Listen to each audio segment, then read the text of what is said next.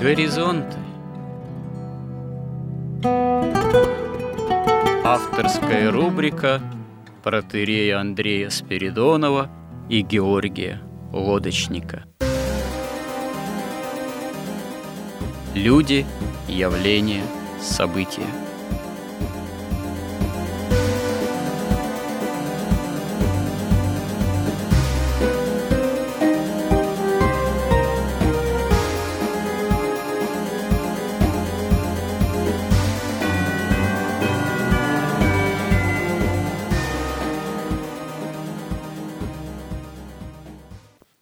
Добрый день, уважаемые радиослушатели. В эфире радио «Благовещение». И в нашей постоянной рубрике «Горизонты» я, протерей Андрей Спиридонов, и мой добрый собеседник Георгий Лодочник продолжаем наши словесные изыскания, в данном случае в цикле «История как промысел Божий», и вот в этих наших изысканиях, собеседованиях на тему об истории и промысле Божием, мы пока еще находимся в допотопной цивилизации, во времени допотопной цивилизации. Фактически последние сюжеты мы посвятили разговору о цивилизации Каина, потому что если в те времена действительно была определенная цивилизация, она, судя даже по многим еще оставшимся на земной поверхности артефактом, достаточно порой таким таинственным, была достаточно, в самом деле, развитой. Эта цивилизация имела весьма вероятно довольно серьезные научно-технические, наверное, ну, скорее технический про науку. Тут сложно что-либо сказать. Наука – это, наверное, даже понятие более современное, больше к нашей эпохе относящееся. Просто вот это само понятие научно-технический прогресс, да, оно как бы само проговаривается привычным образом, даже уже и не задумываешься, что ты под этим на самом деле имеешь в виду и насколько подобного рода слово употребления, допустим, уместно отнести к древней какой-либо цивилизации. Но, видимо, техническое развитие действительно было свойственно и представителям цивилизации Каина, его наследникам, хотя, конечно, обсуждать это нет никакой возможности, потому что нет никакой описательной картины. Какая-то могла быть техника, ну, наличествовать у потомков Каина. Но то, что были развиты орудия труда, развитые средства военные для ведения войны и убиения, так сказать, противника или вообще ближнего. Но это мы не обсуждаем, потому что действительно подробного описания, чего достигли в этом плане потомки Каина, не существует. Но, как мы уже тоже говорили, помимо весьма, возможно, какого-то вот такого внешнего и технического развития, потомки Каина дошли до того, что на Земле появились некие исполины, как там в переводе-то с древнееврейского еще на греческий, начиная вот септуагинты – с перевода 70 толковников действительно фигурируют такие понятия, как нефалимы и гибаримы. Ну, переведенные на русский язык как исполины, некие люди славные, ну, вот само понятие ну, русское, на русском языке славный, оно может несколько разные значения иметь, но здесь имеется в виду не то, что они были сами по себе такие славные, замечательные, симпатичные, вот. А то, что они э, славились, то есть молва о них, видимо, среди тогдашнего населения имела такое большое, видимо, значение, большое распространение, то есть они превозносились. Они возносились этим своим исполинством неким. Стоит заметить, что все-таки текст священного писания особо много времени не уделяет теме, наверное, нам достаточно любопытной по-своему, ну, вообще современному человеку, что это за исполины такие могли быть. Никакого тоже подробного описания не содержится в библейском тексте, за исключением того, что Господь это явление оценивает отрицательным образом. Дела стали плоть человека тогдашнего, и, видимо, этих исполинов, ничего духовного в них уже не оставалось. Дух был в полном пренебрежении – И следствием этого и было то, что все эти исполины, да и вместе с ними, к сожалению, увы, все тогдашнее уже население Земли подвергается уничтожению вследствие всемирного потопа. Остается, как мы знаем, только одна единственная семья праведного Ноя, которому Господь благоволит. И в дальнейшей истории все мы, если изначально являемся потомками Адама, то начиная с послепотопного человечества, все по крови, ну, изначально потомки этой семьи Ноя, все человечество – мы упоминали тоже, что, к сожалению, несмотря на то, что по крови все потомки Каина и смешавшиеся с ними потомки Сифа оказываются уничтожены, ну, на духовном уровне потомки Каина, каинитяне, они все-таки потом воскресают и все равно продолжают свое такое нравственно-духовное участие, влияние во всемирной истории. Но к этому мы еще вернемся, это мы еще будем обсуждать если Бог даст, у нас будет возможность говорить о дальнейшей, обсуждать дальнейшие пути истории человеческого рода с точки зрения именно вот христианской, с точки зрения промысла Божьего. Вот вернемся сейчас к этим самым исполинам. Наверное, все-таки имеет определенное значение обсудить, что же это вообще, ну, гадательно, конечно, обсудить, что же это были все-таки за исполины, и действительно основные причины их явления в тогдашней древнейшей истории. Некоторые причины мы уже обсудили, или точнее наметили, некие такие смыслы. В частности, мы вот в прошлый раз обратили внимание на то, что, собственно говоря, всякая попытка построить некую цивилизацию, некое общежитие, некий мир, автономный от Бога, именно вот такое стремление к автономии – оно для этой попытки вообще, для человеческого рода, для цивилизации, государств, обществ, она саморазрушительна, оно губительно.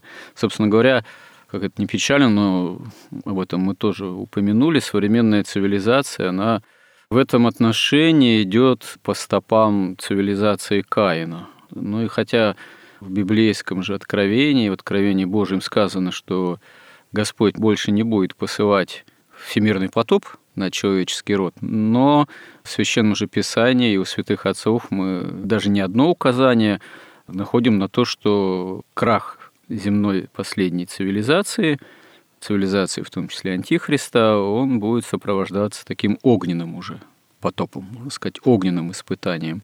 Все огнем осолится. Ну, с этим тоже об этом надо будет поговорить, в том числе Почему именно огнем осолиться, почему своего рода уже огненный конец земной цивилизации, последний, почему в этом смысле огненный потоп.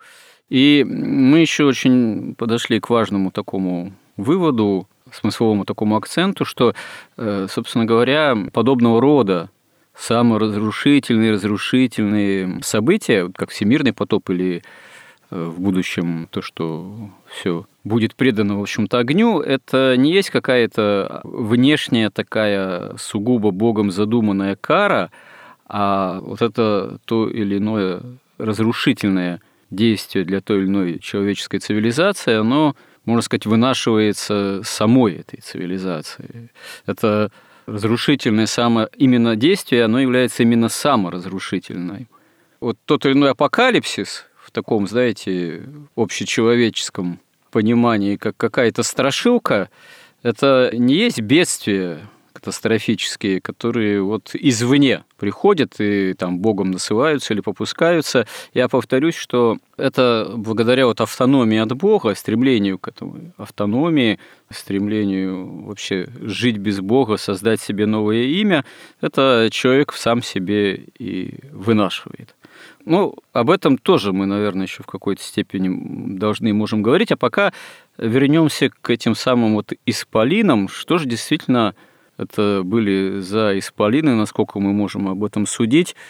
И можно ли сказать, что вот они были таким воплощением своего рода в человеческом роде тогдашнем э, уже окончательного тупика человеческого развития без Бога, своего рода таким зримым примером ну, того, что никакой цивилизационной жизненной перспективы, несмотря на то, что это люди были вроде как славные и, видимо, живущие этим своим исполинским характером и жаждущие какой-то славы. Вот. Э, но они были уже в этом смысле и не жизнеспособны, потому что действительно в них наиболее зримо выражалось, что дела человеческие стали одна только плоть. Но можем мы что-то вот еще применительно к этому свидетельству священного писания что-то добавить в каком-то смысле, вот в смысловом, в таком, в попытке именно осмыслить эти катастрофические в древности явления, которые можно сопоставлять с тем, что сейчас происходит. Ну, вот если мы обратимся к толкованию Александра Павловича Лопухина, который как бы уже делает такое обобщение толкований святых отцов, то он вот по поводу вот этих исполинов, он толкует это следующим образом. Во-первых, в подлинном переводе это не исполин, это нефилим. И нефилим означает в переводе идет от корня разрушать, не спровергать, заставлять падать, ну то есть ронять, соблазнять, развращать. Таким образом, этот текст э, в правильном переводе звучит таким образом, что в то время были на земле вот эти нефилимы, которые были разрушители, неспровергатели, которые соблазняли, развращали и разрушали, по сути дела, человечество. Все это, как написано, особенно же с того времени, как сыны Божии, потомки Сифа стали входить к дочерям человеческим, к женщинам из рода Каина, и они стали им рождать. И вот тут уже перевод идет в подлиннике гиберимы, то есть сильные люди. И здесь написано это сильные, издревне славные люди. И Александр Павлович это трактует таким образом, что это вот с одной стороны, это люди, которые сами себя провозгласили вот этими героями, да, с другой стороны вспоминается вот интересная работа, опять же, Евгения Авдеенко о Балиаде Гомера, где он объясняет вот этот античный героизм, вот эти герои, которые понимали, с одной стороны, как бы бесплодность своих усилий в борьбе с судьбой. Титаны на самом деле страшные же существа э, в античной этой. Ну вот он говорил о героях, что герои, они понимали тщетность борьбы с судьбой, что они понимали свою смертность, но они все-таки хотели, так сказать, проявить свою страсть до конца, героическим образом и погибнуть, но, так сказать, добившись каких-то героических успехов в этом направлении, в борьбе с судьбой, ну или по-нашему можно сказать в борьбе с волей Божией, если вот смотреть из нашего времени.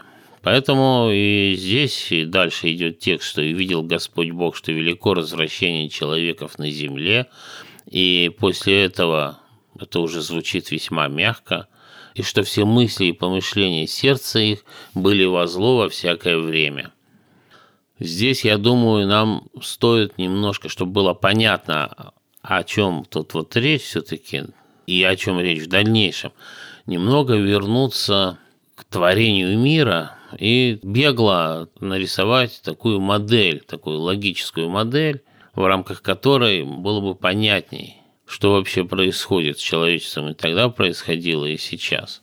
То есть, если мы вернемся к книге «Бытия», то мы видим, что в первый день Бог сотворил небо и землю, не в физическом смысле, а в смысле таком логическом, в таком невидимой землю, невидимое небо, то есть небо как область духа, а земля как область следствий такая уже, где воплощается все, что идет по иерархии от духа к земле, что да будет свет, и свет хорош, и отделил Бог свет от тьмы.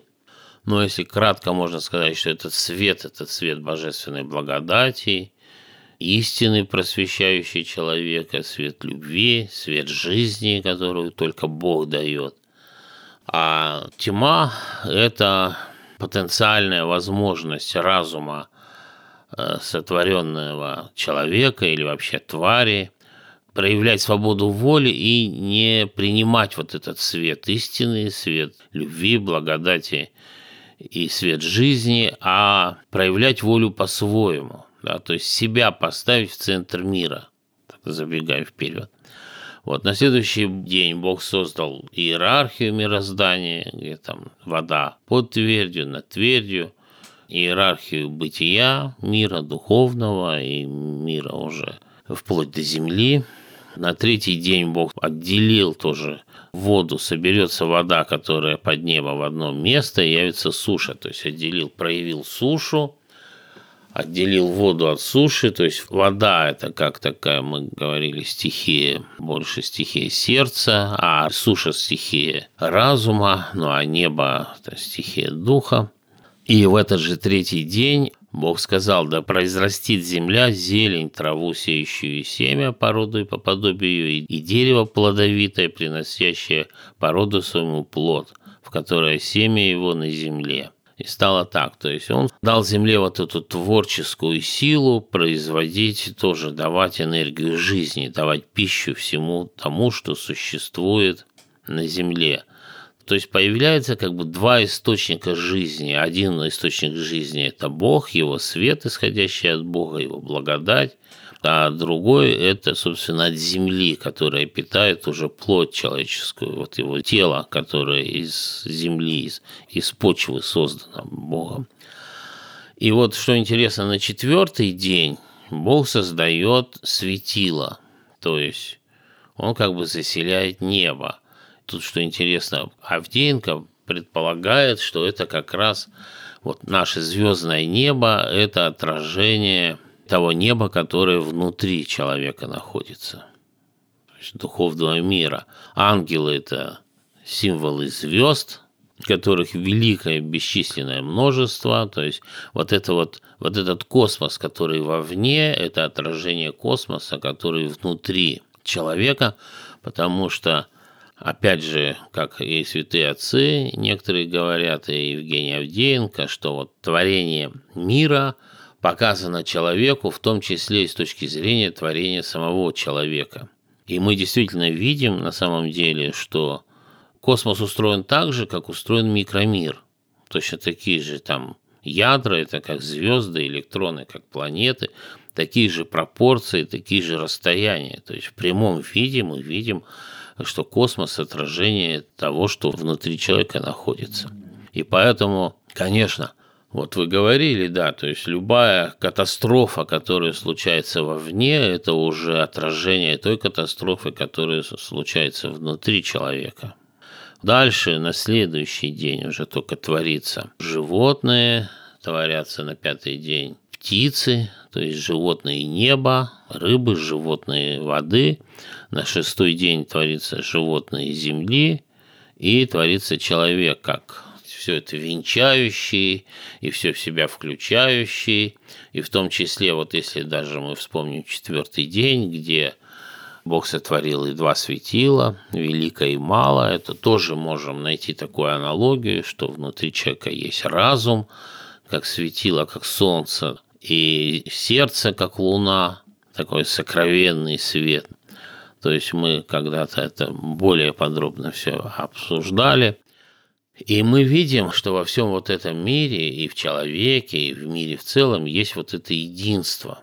Единство, и вот в этой иерархии небесной Бог создал ангельский мир, который точно так же находится в иерархии, и был там выше ангел, и ангелы – это служебные духи. И мы видим совершенно гармоничную, цельную картину, где все связано со всем, и в иерархии, и по смыслу. И в этом смысле на вопрос, а кто ближний твой, можно сказать, что все мироздание, все, что есть в мироздании, ближний наш, потому что все связано со всем, и все было в идеальной совершенной гармонии. Но когда один из ангелов, самый главный ангел, внезапно выделил себя из вот этой гармонии. Он свое «я» противопоставил всему мирозданию и посмотрел на мир уже вот с этой точки зрения. И в этом его взгляде, в этой его перспективе уже он оказался в центре мира, Бог оказался где-то совсем на периферии, и он начал создавать собственную иерархию как бы мироздания, иерархию бытия, которая была подчинена ему и строил вокруг себя. И вот те ангелы, поскольку ангелы служебные и были самим Богом подчинены сатане, то они оказались перед выбором, кому служить или Богу, который их создал, или тому начальнику, которому их Бог подчинил, и треть ангелов, как говорят святые отцы, избрали служить сатане, а две трети остались верны Богу. И возник вот такой вот мир. И поскольку ведь вот эта истина, которая вот в этом свете первого дня, она изливается на мироздание, и прежде всего она направлена к человеку, она ведь в том числе передается не просто напрямую, вот как жизнь Святым Духом, а она же передается через вот вестников, через систему ангелов, когда она преобразуется, поскольку вот эта сама божественная истина, а человек не может своим разумом ее вместить и ни один ангел не может вместить, но высшие ангелы, престолы каким-то образом воспринимают эту истину, преобразуют ее так, чтобы было доступно следующим ангелам по иерархии, и от архангелов к ангелам, и потом они передают нашим святым, пророкам, и тем самым она доходит до человечества. И вот этот свет истины, идущий по этой иерархии, он и освещает вот этот вот тьму человеческого разума, и когда он превращается в солнце. И там тоже мы говорили, что святые отцы говорят, что солнце – это символ Нового Завета, луна – это символ Ветхого Завета, и там множество, много всевозможной символики можно приводить. И поэтому сатана, он имел доступ и к разуму, и к сердцу человеческому – и он обратился к человеку, и человек, проявив беспечность, как опять же говорит Иоанн Златоуст прежде всего, он воспринял внутрь себя, внутрь вот этого своего космоса, он воспринял вот эту ну, идею, что ли, сатаны. Он тоже посмотрел на мироздание глазами сатаны, выделив свое «я», поставив его в центр мира, чтобы стать как боги, и поскольку в то время мироздание было достаточно совершенное, духовное, то мгновенно произошло падение и человека внутри человека, вот внутри его космоса, внутри вот этой его иерархии от неба до земли, от неба, от духа до плоти, значит, проявилась уже, вот вмешалась иерархия сатаническая, да, вот это практически мгновенное произошло, и человек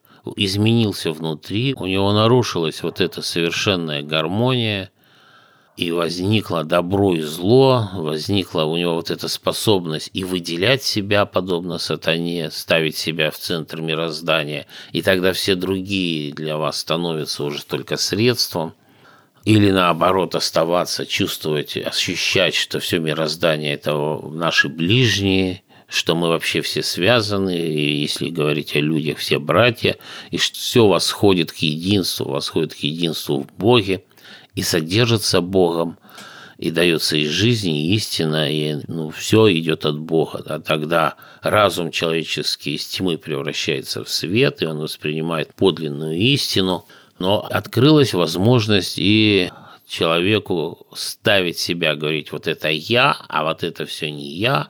Но я так понимаю, что вот э, все, что вы сейчас сказали, появление вот этих исполинов – это, можно сказать, следствие прямого противодействия, ну, я бы так сказал, шестодневу. То есть изначально заложенных Богом в мироздание, в живую тварь, ну, законов бытия – то есть вот такое полное извращение этих законов, противодействие именно Творцу и приводит э, к таким, с одной стороны, исполинским, а с другой стороны, печальным результатам. Ну, по сути, да, это вот уже когда вот смотрите, Каин, он сначала хотел избрать путь такого хорошего человека, что, ну хорошо, вот такой мир, мир, я стал смертным, я буду жить просто жить и наслаждаться жизнью сам по себе. Да? Он, от, в этом смысле он уже отказался от божественного света, от спасения, от возвращения вот в это в идеальное состояние. Он вот это падшее состояние, куда проникло уже зло, он принял как данность как естественность, он его как бы оправдал. Мало того, он его, он посчитал, что это воля Бога. Для него уже все внешнее становится средством, и в этом смысле он уподобляется сатане, и он усыновляется сатане через жертвоприношение, потому что Авель становится для него просто средством. не ближним совсем, и не братом. Он его приносит в жертву сатане, чтобы строить вот это царствие земное на земле успешно. И он фактически входит вот в эту темную иерархию сатаническую, или можно сказать, в церковь сатаны, в собрание тех, кто следует по пути сатаны, кто начинает участвовать в созидании, в противоборстве с Богом, в созидании иерархии, другой темной во главе которой стоит сатана, который как самое сильное «я», и все другие, те, кто тоже «я» ставят в центр мира, они в эту иерархию встраиваются, так сказать, по праву сильного. Кто сильнее, тот и выше. И в конце концов, когда Ламих уже это принимает, вообще ну как доктрину жизни, то да, все человечество через смешение, оно приходит в это состояние, то есть оно доходит до крайней степени сатанизма. Вот появляются эти нефилимы, которые разрушатели, которые развращают все, не спровергают, и которые сильные, которые кичатся своим героизмом, насколько они вот в этом своем упорстве сделать все по-своему, доходят до какого-то последнего предела. И здесь как раз возникает вопрос, в отличие, во-первых, что такое церковь и что такое церковь Божия, церковь Христа, и что такое церковь сатаны. Но смотрите, вот я, кстати говоря, вот над этим как-то задумывался, вот в том числе над этими определениями, с его употреблением. Вот да, ветхозаветная церковь, церковь еще в условиях древнего мира, Ветхого Завета, как все-таки собрание, скажем так, истинно верующих в Бога, ходящих пред Богом, и, значит, в противовес некая вот церковь сатаны, и тут уже очевидно, что при допотопной цивилизации условиях это прежде всего потомки Каина, как таковые. Да, значит, есть одна духовная общность или стремление к этому, опять же, в условиях допотопной цивилизации, это сифиты, потомки Сифа, и то потом происходит, опять же, смешение, да, в основном основных потомков Исифа. Но пока это еще смешение, допустим, окончательно не произошло, из этого смешения только мы видим, что выходит одна семья Ноя – которая, значит, в какой-то момент оказывается единственной семьей, которая представляет собой ветхозаветную, ну, церковь все-таки вот. А все остальное, значит, общность, которая оказывается церковью сатаны, по сути. А вот помимо внутренних каких-то духовных стремлений к тому или иному, вообще могло это иметь какое-то, скажем так, религиозное оформление? Вот э, как-то помимо того, что в самом начале сказано о том, что Авель принес жертву определенного рода, и Каин принес жертву определенного рода. В общем, э, как мы знаем, жертва Авеля была принята угодно Богу, а жертва Каина не была принята. И если я не ошибаюсь, потом, по-моему, уже вплоть до Ноя – и уже Ноя сразу после потопа, ничего, по-моему, не говорится о жертвах, о каких-то культах, скажем так, о каком-то магизме или не магизме. То есть об этом просто нет упоминания применительно к допотопной цивилизации. Этого что, не было? Или просто об этом библейское повествование по каким-то причинам умалчивает, не рассматривает это совершенно вопрос? Что вы думаете на этот счет? какие-то формы религиозности-то были вплоть до появления исполинов и вообще вот э, периода уже предшествующего потопу, когда Ной там начал строить ковчег и так далее. И почему о них не упоминается? Нет, здесь упоминается. Во-первых, упоминается, когда у Сифа рождается сын Енос, написано, и тогда начали призывать имя Господа Бога. Но, смотрите, призывать имя Господа Бога, значит прежде всего молиться. И, собственно говоря, ведь какая-то истинная духовная общность, даже древних людей, она, конечно же, определяется, наверное, да, через молитву. Но молитва молитвой, а элементарная религиозность, это, опять же, какие-то жертвоприношения, это какой-то все-таки культ, это какой-то церемониал. То, что у потомков Каина была уже развита культура, об этом мы находим свидетельство, да? Там уже играют на свирели, появляется музыкальное, видимо, какое-то творчество, хотя там не указано, что имело оно вот какой-то религиозный магический характер или нет. Ну, наверное, можно догадываться, что в какой-то степени потом имело все-таки. И, скажем так, появление того, что можно назвать проституцией среди тоже наследников Каина, оно тоже в Библии об этом нет никаких свидетельств, но оно могло тоже иметь ведь и какой-то, быть может, магический или церемониальный характер. По крайней мере, мы из истории уже тоже древней, но уже после потопной, мы знаем, насколько это было развито в среде языческих народов, там где-нибудь в Хаудее, и не только в Хаудее, то есть это имело, ну, та же храмовая проституция, что называется, это имело довольно распространенный характер и имело свое сакральное обоснование, так сказать. Но это отдельная тема, но вот, опять же, применительно к цивилизации Каина что-то я не припомню каких-то явных свидетельств на этот счет. Но у меня вот как-то вопрос возник, а интересно, ведь, наверное, что-то было все-таки, несмотря на то, что линия Каина, в общем-то, проклята, но если не прямо с Богом, то, наверное, опять же, с духами, с демонами, к ним какое-то обращение, какие-то поклонения, какие-то формы магизма, наверное, могли быть. Ну, конечно, возникло две иерархии которые ведут, э, как сказать, от неба ведут к человеку. То есть одна ведет от сатаны, и ему служат ангелы падшие, да, которые избрали сатану.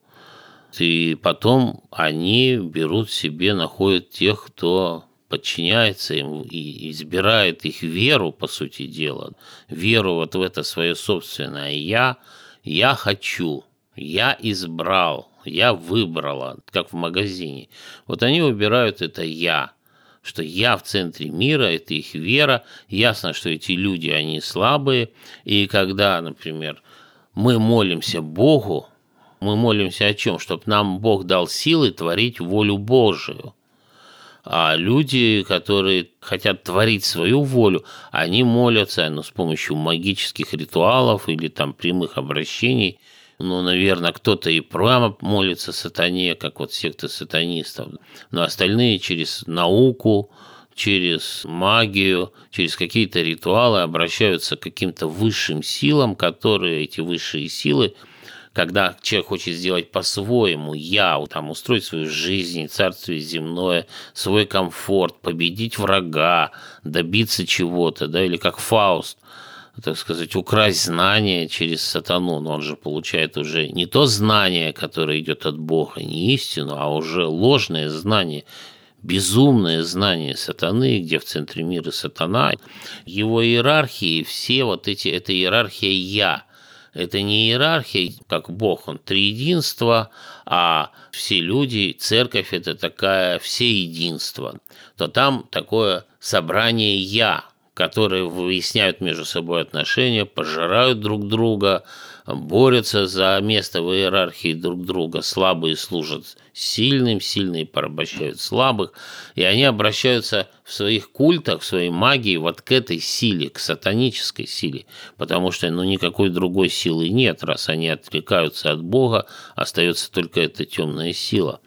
И тут я хотел сказать все-таки, что Помимо того, что здесь в тексте книги «Бытия» написано, что у Сифа также родился сын, он нарек ему имя Енос, тогда начали призывать имя Господа Бога, Тут еще важную роль играют имена и Сифа, и, и Еноса. То есть Сиф – это имя означает воскресение, то есть воскресение семени Авеля, тех, кто избрали Бога, те, кто в Церкви Божией находится. А Енос – это уже слабый смертный человек. То есть это приходит осознание, что без Бога человек смертен и слаб, и начинают призывать имя Господа, то есть возникает церковь. Здесь еще одна важная вещь-то кроется в библейском повествовании, на что, да, толкователи обращают внимание, что Имена, безусловно, имеют большое значение смысловое, причем как имена в линии Каина, нарекаемые потомкам Каина, так э, и имена, нарекаемые в потомках истинных Адама, в потомках Сифа. И вот характерно, что в какой-то момент среди имен потомков Сифа начинают вплетаться имена, созвучные потомкам Каина – И это, видимо, указывало, указывает на то, что среди потомков Сифа, ну, то есть общности, которая являла собой церковь уже тогда, ветхозаветную, в определенный момент начинается нравственно-духовный кризис. Насколько мне помнится, большинство толкователей на этом сходятся.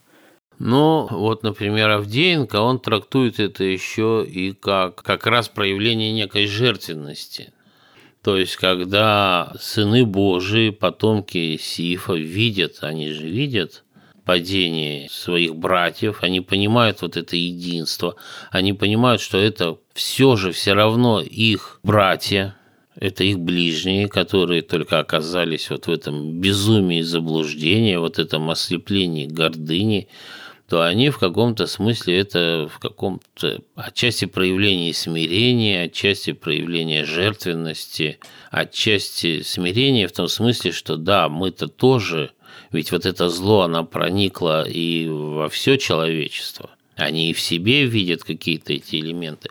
То есть помимо того, что тут происходит, может быть, и смешение, но тут еще вот выделяется и такая линия такой жертвенности – да, наверное, это уместное толкование, но ведь смешение – это уже явная деградация линии Сифа. Можно сказать, что это уже определенное падение церкви тогда ветхозаветной, ну, большей части, за исключением, ну, семьиной, опять же. Ведь получается так, что, наверное, повторюсь, да, но получается так, что к уже предпотопному состоянию ветхозаветная церковь, именно допотопная, она, в общем-то, сузилась исключительно до одной только семьи Ноя. Это, можно сказать, ну что, десяток человек фактически, по сути. Ну да, дело еще ведь осложнилось каким образом? Дело в том, что после грехопадения Адама и Евы вот это видение, непосредственное видение внутреннего своего духовного мира, вот этот внутренний космос, видение его, оно было утрачено – и человек стал видеть через свои пять чувств, через глаза, там, через осязание, там, через слух. Он стал видеть только внешний мир, который есть только отражение внутреннего мира. То есть это, опять же, произошло потому, что послабить влияние вот сатаны падших духов на людей, чтобы не было вот такого же мгновенного падения всего человечества, как произошло с Адамом, чтобы если какой-то человек и падает в мыслях там, чтобы он мог восстать, чтобы он мог покаяться, мир вот этот плотский становится таким тяжелым, инертным. И все это, конечно, усложняет э, понимание, вот, вот как бы видение ясное. И мало того, вот в этом мире плоть становится, играет такую важную роль, и она становится смертной. И важнейшую роль начинает играть продолжение рода. То есть жизнь продолжается уже только через рождение детей. И в этом мы видим, что и вот хранение вот чистоты вот этой плоти, вот этого рода, хранение чистоты крови тоже играет очень важную роль, как нам показывает вот эта вот книга «Бытия» в допотопном человечестве, потому что смешиваясь с родом падшим неизбежно, хоть мы обсуждали, как это происходит, когда жена, которая другого устроения, которая из другой церкви, она волей-неволей воспитывает детей для своего сообщества, а она уже не воспитывает, прерывается отцовство. Но здесь э, получается, что уже вот акцент, это действительно акцент свойственен всему Ветхому Завету на родовой стороне жизни, можно сказать, сакрализация рода, вообще самой родовой жизни, почему ну, в Древнем Израиле, как мы знаем, бесплодие считалось таким проклятием Божиим. То есть вы подразумеваете, что это берет начало еще и в допотопном человечестве. Вот это вот такое сакральное отношение. Но это реальность та, в которой мы живем после грехопадения. То получается, что ветхозаветное понимание церкви тогда тоже можно свести в определенном ну, смысле к жизни рода, к жизни рода, конечно, не просто только связанной с одним земным бытием, ну, в истории, а еще к тому, что это жизнь, да, праведного рода, праведных родов, и в этом роде сами те, кто его так или иначе составляют, они чают, что истинный Мессия, Спаситель, Избавитель придет именно в их потомстве, в их наследниках. Ну, в общем-то, да, тут и, конечно, при этом могут быть какие-то личностные все-таки отношения с Богом, там, ну, ветхозаветный храм, но это еще значительно позже, но все равно посвященные единому Богу, соответствующие там жертвоприношения, соответствующая ритуалистика. И, собственно говоря, видимые границы формы ветхозаветной церкви, они где-то тогда, получается, этим и исчерпываются, по сути-то.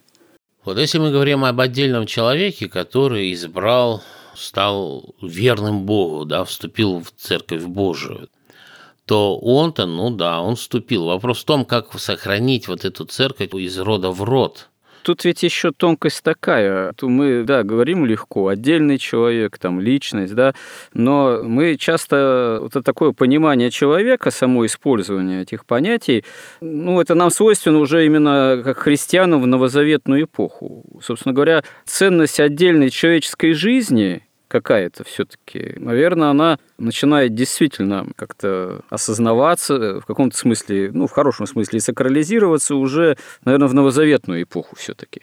А вот применительно к более древней истории, более древним народам, да, может быть, и Израилю, тут как-то еще большой вопрос, а насколько вообще отдельная человеческая личность, отдельный человек, он мог тогда рассматриваться как какая-то пред Богом в том числе безусловная ценность? Или все-таки ценность отдельной человеческой жизни, она и тогда представляла какое-то значение?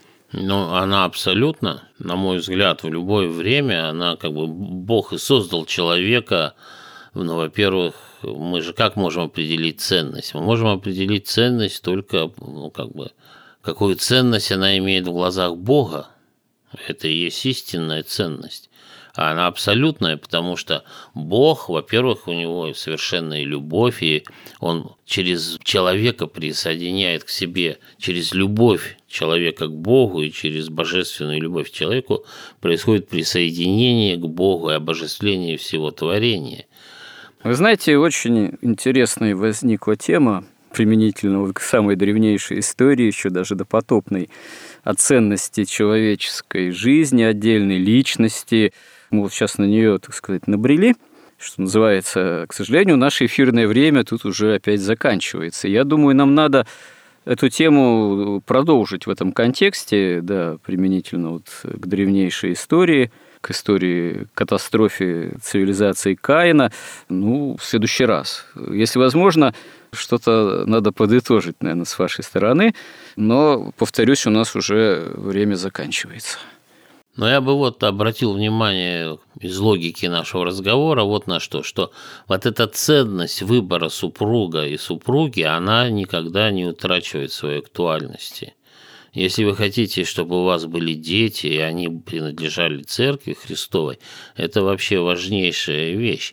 И достаточно вспомнить, как Авраам, уже умирая, посылает своего слугу не куда-нибудь, а буквально там за тысячу километров, и какие условия дают, чтобы избрать жену для своего сына – и вот как избрать Ревеку, какая она должна проявить свойства, там, во-первых, напоить эти там 12, там, по-моему, верблюдов, и потом всех, и проявить смирение, и разум, и интуицию. Это вот говорит о том, насколько это важно было и до потопа, и после потопа. И сейчас, на мой взгляд, мы видим, что это тоже крайне важно. И в наше время это особенно важно. Ну, это в хорошем смысле высоком культура жизни, культура отношений. Можно так сказать еще. Ну, потому что мы же сейчас понимаем, что семья – это домашняя церковь. Это церковь, собрание, такое же собрание верных, собрание избранных. А вы не можете составить церковь, если у вас один из супругов не из этой церкви. Вот, кстати говоря, к пониманию того, что есть церковь, да, это прежде всего, ну, если взять какие-то обыденные понятия, это действительно семья, это духовная семья.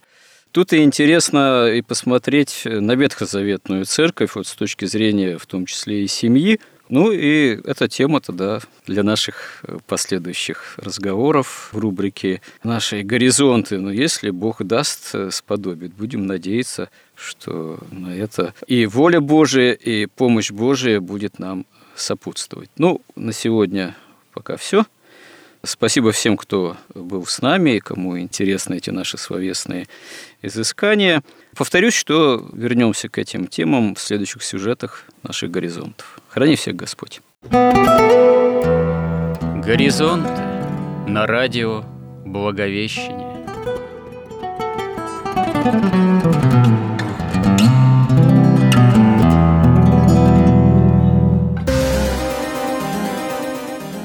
Разговор вели протерей Андрей Спиридонов и Георгий Лодочник.